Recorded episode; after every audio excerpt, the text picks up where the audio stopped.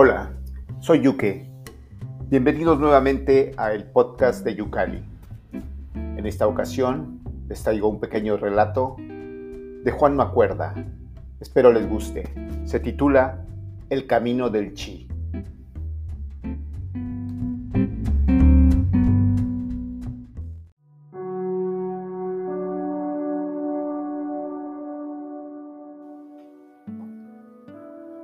Es conocido aunque creo que no mucho, que el sentido de la vida se da a conocer en brevísimos instantes a lo largo de la existencia. Lo difícil, el verdadero reto, digo yo, es saber cuándo una se encuentra frente a uno de esos momentos. Leí acerca de ello en la revista Volar, en el transcurso del vuelo Alicante-París que Marcelo me había regalado por mi santo. La revista hablaba del Kugoya, así lo llamaban, y de la Kugoyi School, un milenario templo de conocimiento a las afueras de Okayama, que enseñaba las vías del chi y que acababa de establecer una oficina en pleno centro de Moratalaz. No se lo comenté a Marcelo, porque se pasó todo el vuelo durmiendo, pero recorté el artículo y me lo guardé en el bolso. Aterrizamos en París a última hora de la tarde. Esa misma noche, después del paseo por el Sena y una caminata quizás un poco larga por las avenidas desiertas de los Campos Elíseos, Desnudé a Marcelo y me hizo el amor en un apartamento guardilla del barrio de los pintores. Y justo entonces, cuando llegué al orgasmo, una palabra se me desveló en las cubiertas de los edificios colindantes como el neón de un club de carretera. Compromiso. Dejé a Marcelo resoplando con una mano en la frente, como un marinero avistando tierra después de meses a la deriva, y me asomé al ventanuco. Las letras de mi palabra Cugoya habían desaparecido. Le pregunté a Marcelo qué pensaba, qué podía significar que se me hubiera desvelado la palabra compromiso. Y él abrió mucho los ojos y luego se arrodilló delante de mí y me dijo que sí, que claro que lo había pensado y que por él adelante. Nos casamos un 20 de mayo a las afueras del barco de Ávila. En el banquete, una buena parte de los invitados se ausentó porque el Madrid se jugaba la liga en los 90 minutos que transcurrieron desde el primer plato al sorbete. La vida con Marcelo fue satisfactoria y disfruté de orgasmos plenos y duraderos tanto por sesión amatoria como en su conjunto anual. Sin embargo, no se me dio a conocer ninguna nueva palabra cugoya y empecé a dudar. La vida reducida al compromiso, al deber cumplido y más preguntas el deber conmigo o el deber contraído hacia los demás. Escribí a la oficina de la Kugoyi School con esas y otras preguntas de índole más práctico, como si era posible recorrer las vías del chi por cuenta propia, por economía de tiempo y energía principalmente. Me respondieron al cabo de unas semanas con unos folletos de descuento en herbolarios del barrio. Al cabo de un tiempo, conocí a Jaime en clase de spinning y no es que congeniáramos inmediatamente, pero podría decirse que me acostumbré a su olor de kilómetro 30. Cogimos confianza a base de bromas inocentes y cachetes en el culote. Y finalmente, una noche en la fiesta del gimnasio, le conté lo que sabía del Kugoya y le expliqué que si bien mis orgasmos eran placenteros y duraderos, no me estaban sirviendo para avanzar en el conocimiento de mí misma y de la vida. Me miró un rato y luego miró el reloj. Después escribió un mensaje a su mujer y me dijo que, vale, que me haría el amor hasta que el diccionario entero se me revelase. Y nos fuimos de la fiesta a una pensión del centro, que él conocía por unos amigos. Jaime se afanó lo que pudo y me trabajó boca arriba y boca abajo durante dos o tres horas.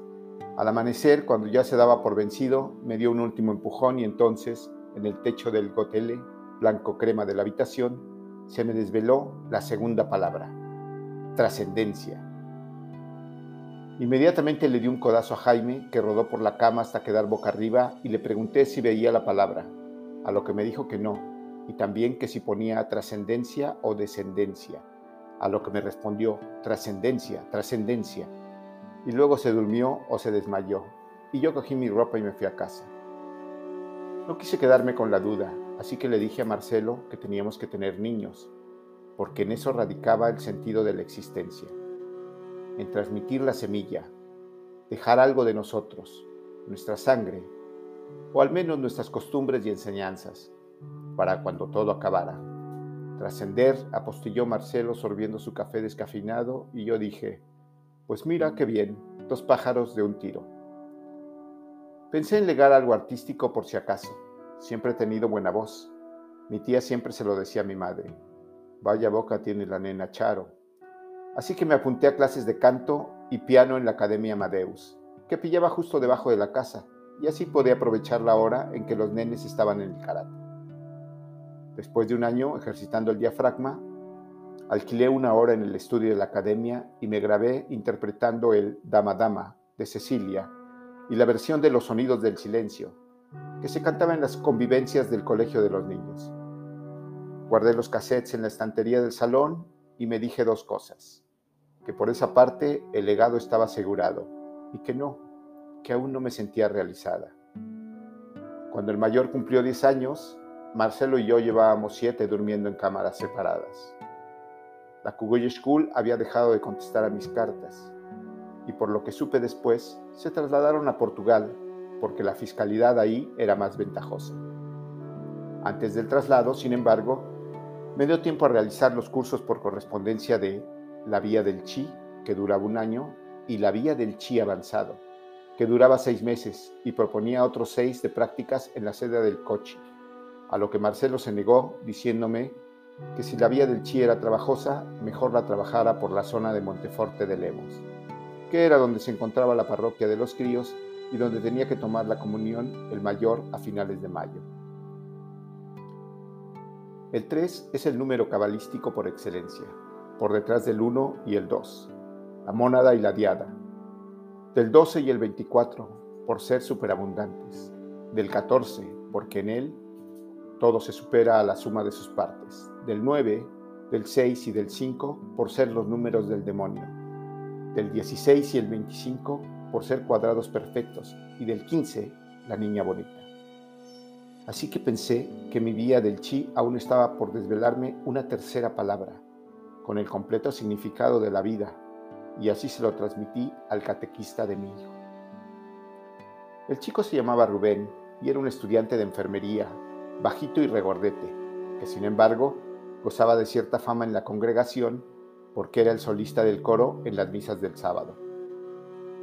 A Rubén le gustaba agradar y durante la comunión de mi mayor estuvo todo lo solícito que le pedí, hasta el punto que cuando le invité a acompañarme un rato, él miró a sus compañeros del coro y todos le dijeron que claro, que al fin y al cabo formábamos una familia y lo que es de uno es de todos.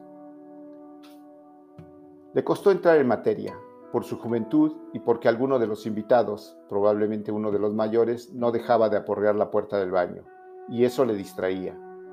Cuando acabé me estremecí con tanta violencia que casi abro el pestillo de un manotazo.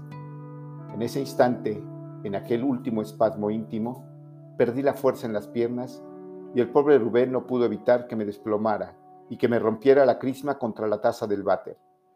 Por suerte estaba inconsciente cuando el chico tuvo que sacarme de ahí, toda ensangrentada y con la falda por la cintura. La ambulancia llegó pronto, pero no pudo hacer nada. Mi última visión fue un túnel oscuro con un letrero luminoso al fondo, y en él una palabra desenfocada. La palabra que resume la vida de todos y que explica el porqué y por cuánto tiempo de cada uno de nosotros. El final del camino.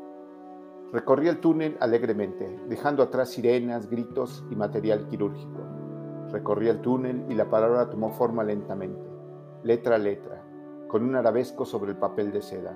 Y al final, con mi último hálito de vida, las puertas del cielo, metafóricamente hablando, se abrieron al leerla para mí.